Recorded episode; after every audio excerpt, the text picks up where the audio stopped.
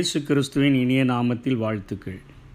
யோபு 25 அதிகாரத்தில் பில்தாத் ஒரு காரியத்தை சொல்லுகிறதை பார்க்கிறோம். 2 வசனத்திலிருந்து, அதிகாரமும் பயங்கரமும் அவரிடத்தில் இருக்கிறது, அவர் தமது உன்னதமான ஸ்தலங்களில் சமாதானத்தை உண்டாக்குகிறார் என்று சொல்லி ஒரு காரியத்தை சொல்லுகிறதை நாம் பார்க்கிறோம்.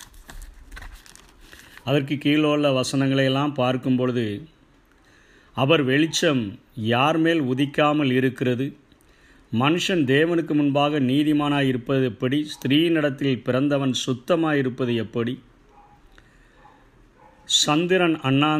சந்திரனை அண்ணாந்து பாரும், அது பிரகாசிக்காமல் இருக்கிறது, நட்சத்திரங்களும் அவர் பார்வைக்கு சுத்தமானவைகள் அல்ல, புழுவாயிருக்கிற மனிதனும் பூச்சியாயிருக்கிற மனுபுத்திரனும் எம்மாத்திரம் என்று சொல்லுகிறதை பார்க்கிறோம். இன்றைக்கு இந்த அதிகாரங்களிலிருந்து நாம் புரிந்து கொள்ள வேண்டிய ஒரு ஆழமான ஒரு சத்தியம் ஒன்று உண்டு. அதிகாரமும் பயங்கரமும் அவரிடத்தில் இருந்த போதிலும் கூட அவர் சமாதானத்தை உண்டு பண்ணுகிற ஒரு தேவனாய் இருக்கிறார் என்பதை நாம் வேதத்திலிருந்து கற்றுக்கொள்ள முடியும். கொலோசேருக்கு எழுதின நிருபம் 1 அதிகாரம் 20 வசனம் சொல்லுகிறது, இயேசு கிறிஸ்து மூலமாக பிதா ஒரு சமாதானத்தை உண்டு பண்ணுகிறார், பாவத்தின் நிமித்தமாக தேவனுக்கும் நமக்கும் நடுவாக ஒரு பிரிவினை உண்டாயிருக்கும் பொழுது அவருடைய குமாரனாகிய இயேசு கிறிஸ்துவின் இரத்தத்தினாலே, அவர் சிலுவையில் சிந்தின இரத்தத்தினாலே சமாதானத்தை உண்டாக்கி, பூலோகத்தில் உள்ளவைகள் பரலோகத்தில் உள்ளவைகள் யாவையும் அவர் மூலமாய் தமக்கு ஒப்புரவாக்கி கொள்ள அவருக்கு பிரியம் உண்டாயிற்று. அவர் அதிகாரமுடையவராய் இருந்தும், அழிக்கக்கூடிய வல்லமை உடையவராய் இருந்தும், பயங்கரம் உடையவராய் இருந்தும் கூட அவர் நம்மோடு கூட ஒரு ஒப்புரவாக்குதலை செய்யும்படியாக இயேசு கிறிஸ்து சிந்தின இரத்தத்தினாலே இப்படிப்பட்ட ஒரு காரியத்தை செய்கிறதை பார்க்கிறோம். வெளிச்சம் யார் மேல் உதிக்காமல் இருக்கிறது என்று சொல்லி அவர் நல்லோர் மேலும் தீயோர் மேலும் தன்னுடைய வெளிச்சத்தை உதிக்க பண்ணுகிற ஒரு ஆண்டவராய் இருக்கிறார் என்று நாம் வேதத்திலே பார்க்கிறோம். ஸ்திரீனிடத்தில் பிறந்தவன் சுத்தமாயிருப்பது எப்படி, அவனுடைய அக்கிரமங்களையெல்லாம் நினைக்கும் பொழுது அவன் சுத்தமான மனிதன் அல்ல என்று சொல்லி வேதம் நமக்கு கற்றுக் கொடுக்கிறதை பார்க்கிறோம்.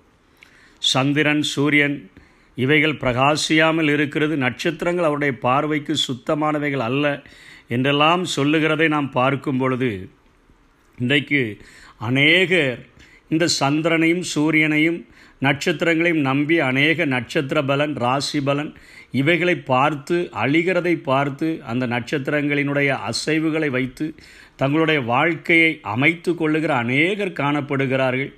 எல்லா அதிகாரமும் பயங்கரமும் உடைய ஒரு ஆண்டவர் நட்சத்திரங்களை தன்னுடைய கரங்களிலேயே ஏந்தக்கூடிய வல்லமை உடையவராக அவர் இருக்கிறார் என்பதை நாம் முதலில் அறிந்து கொள்ள வேண்டும்.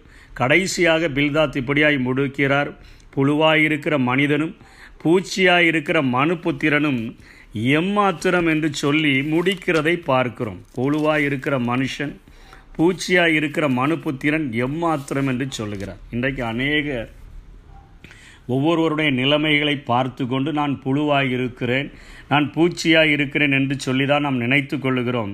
இதே போல தான் சங்கீதக்காரனாகிய தாவிது சொல்லும் பொழுதும் 8 சங்கீதத்திலே அவர் சொல்லுகிறார், மனுஷனை நீர் நினைக்கிறதற்கும் மனுஷகுமாரனை நீர் விசாரிக்கிறதற்கும் அவன் எம்மாத்திரம் என்கிறேன் என்று சொல்லுகிறார். ஆனாலும் அவர் கீழே ஒரு வெளிப்பாடை சொல்லுகிறார், ஆகாயத்து பறவைகளையும் சமுத்திரத்து மச்சங்களையும் கடல்களில் சஞ்சரிக்கிறவைகளையும் அவனுடைய பாதங்களுக்கு கீழ்ப்படுத்தி நீர், உம்முடைய கரத்தின் கிரியைகளின் மேல் நீர் அவனுக்கு ஆளுகை தந்து சகலத்தையும் அவனுடைய பாதங்களுக்கு கீழ்ப்படுத்தி நீர் என்று சொல்லுகிறதை பார்க்கிறோம்.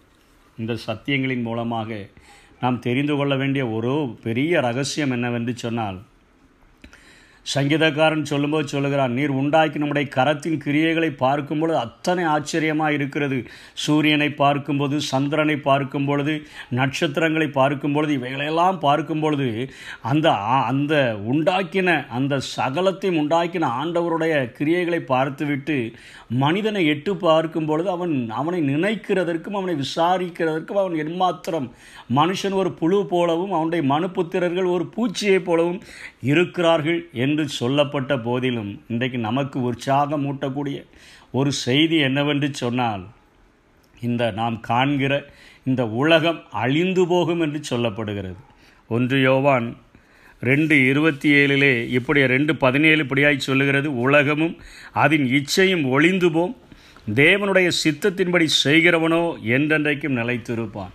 இன்றைக்கு நம்முடைய அடித்தளத்தில் உருவாக வேண்டிய ஒரு காரியம் என்னவென்று சொன்னால், இந்த உலகத்தில் உள்ள எல்லா படைப்புகளை பார்க்கிலும், நாம் ஆச்சரியப்பட்டு பார்க்கிற எல்லா படைப்புகளை பார்க்கிலும், இந்த உலகத்தை பார்க்கிலும் ஒரு தனி மனிதனுடைய ஆத்துமா அத்தனை விலையேற பெற்றது என்பதை ஆண்டவர் உணர்த்தி வைக்கும் வண்ணமாக, அதிகாரமுடையவராயிருந்தும் பயங்கரமானது அவர் ஆண்டவராயிருந்தும் தன்னுடைய சொந்த குமாரனின் இரத்தத்தினாலே தம்மோடு கூட நம்மை ஒப்புரவாக அவர் மாற்றிக்கொண்டார்.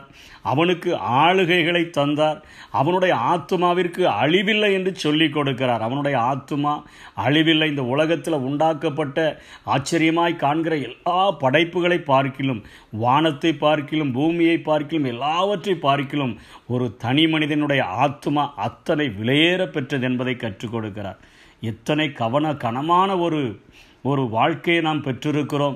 இதை நாம் அறிந்து கொண்டோம் என்று சொன்னால் நம்முடைய வாழ்க்கையை இந்த உலகத்தில் கவனமாய் நாம் வாழ முடியும். சூரியனை பார்க்கிலும் நான் விலையேற பெற்றவன், சந்திரனை பார்க்கிலும் நான் விலையேற பெற்றவன், நட்சத்திரங்களை பார்க்கிலும் விலையேற பெற்றவன். நான் ஆச்சரியமாய் பார்க்கிற இந்த உலகத்தினுடைய அவர் கரத்தினால் உண்டாக்கப்பட்ட எல்லா கிரியைகளை பார்க்கிலும் நான் விலையேற பெற்றவன். நான் மண் அல்ல, நான் ஒரு புழு அல்ல, நான் ஒரு பூச்சி அல்ல.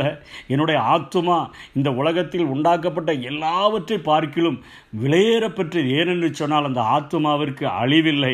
அந்த ஆத்துமாவிற்கென்று அவர் உண்டாக்கி வைத்திருக்கிற அந்த பரலோக ராஜ்யத்தை சுதந்தரிப்பதற்காக தேவனுடைய சித்தத்தின்படி செய்கிறவனாக என்றென்றைக்கும் நிலை நிற்கிறவனாக வாழத்தக்கதான கிருபைகளை ஆண்டவர் நமக்கு தரும்படியாக கவனமாய் வாழ்வோம். அப்படிப்பட்ட கிருபைகளை பெற்றுக்கொள்வோமாக. ஆமென்.